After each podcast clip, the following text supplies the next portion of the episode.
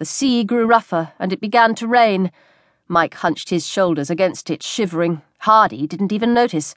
You've no idea how it feels to sit and wait for days, not knowing if anyone's coming for you, or if they'll be in time, not even knowing if anyone knows you're there. The night, and Hardy's voice, went on and on. The wind picked up, blowing the rain and the spray right into their faces, but Mike barely felt it. He was too exhausted to hold on to the railing, even held up as he was by the mass of soldiers. Our sergeant tried to send a Morse signal with his pocket torch, but Conyers said it was no use, that Hitler had already invaded and there was no one to come. That was the worst, sitting there thinking England might not be there any longer. Oh, I say, look, it's getting light out. It was. The sky lightened to charcoal and then to grey. Now we'll be able to see where we are, Hardy said. So will the Germans, Mike thought. But there was no one else on the wide expanse of slate-grey water. He scanned the waves, looking for a periscope, for the wake of a torpedo. It was odd, Hardy droned on. I could bear the thought of being captured or killed so long as England was still there, but I say, look.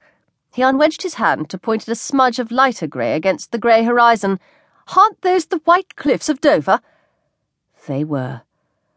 I'll finally be where I've been trying to get for the last three days, Mike thought. Talk about taking the long way around. But at least now I know where the small craft docked. And he wouldn't have any trouble getting access to them, or to the men coming back from Dunkirk. It had just never occurred to him he'd be one of them. They were pulling into the harbour, manoeuvring their way through the maze of boats, arriving, loading, setting out. Dear old England, Hardy said. I never thought I'd see her again. And I wouldn't have if it weren't for you. For me? Mike said. And your boat. I'd completely given up hope when I saw your signal light. Mike jerked his head around sharply. Signal light? Hardy nodded. I saw it weaving about out there on the water, and I thought, that's a boat.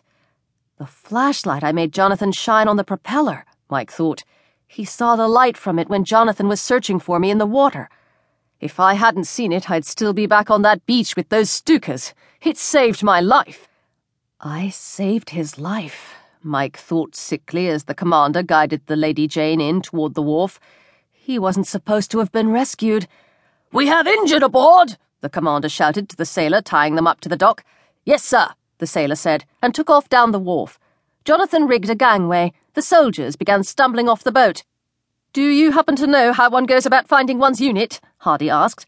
I wonder where I'll be sent next. North Africa, Mike thought, but you aren't supposed to be there. You were supposed to have been killed on that beach or captured by the Germans. The sailor was back, leading orderlies with stretchers and an officer who knelt as soon as he was on deck and began bandaging a soldier's leg. Fetch us some petrol, the commander said to the sailor. We're heading back to Dunkirk as soon as we get this lot unloaded. No, Mike said, starting toward him.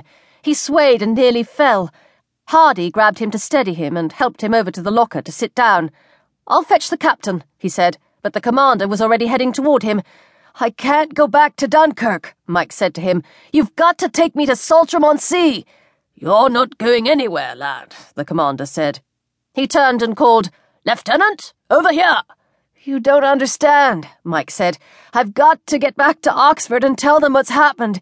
He wasn't supposed to make it back. He saw the light. There now, Kansas, the commander said, putting his hand around Mike's shoulder. Don't go upsetting yourself.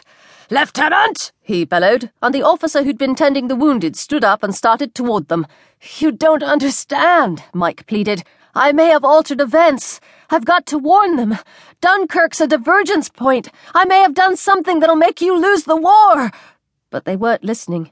They were all looking down at the deck, at the bloody mess that had been his right foot.